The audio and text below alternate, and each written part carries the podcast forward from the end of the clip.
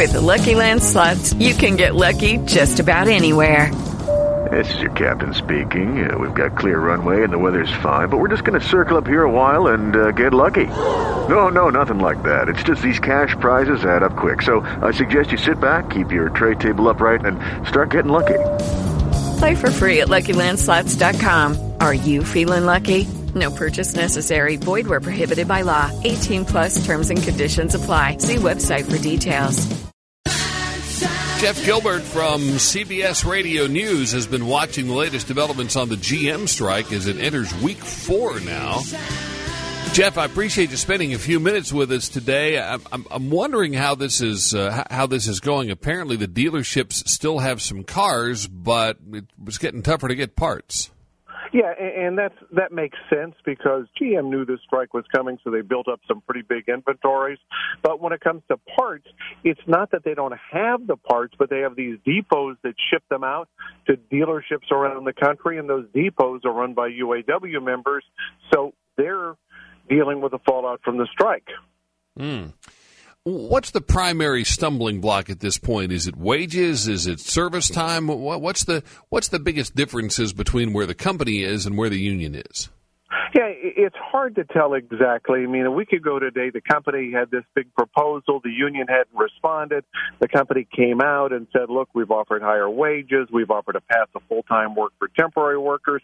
We've offered billions of dollars in investment.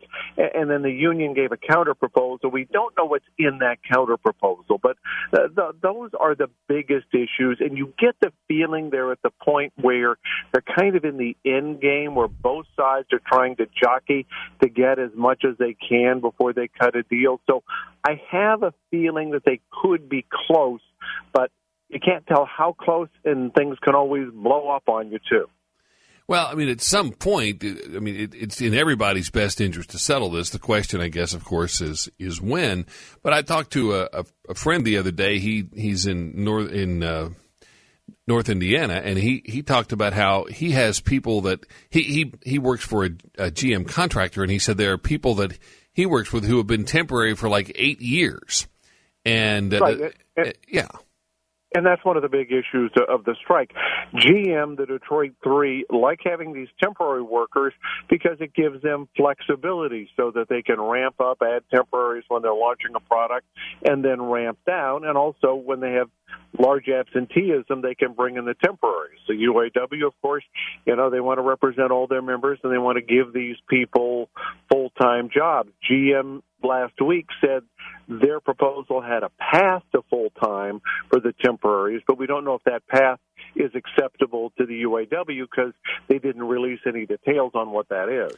So the UAW is getting some strike pay, correct? The, these guys are being taken care of by the union because of the dues that they've paid, et cetera, et cetera. Yeah, exactly. The strike pay is 250 a week until this week. Uh, the union just raised that to 275 a week. It's something, and, and the union also has some food banks to help people with food, things of that nature. But you know, the average UAW member, you know, on average gets about ninety thousand dollars a year. So you can see this is really only a small part of what they would normally make.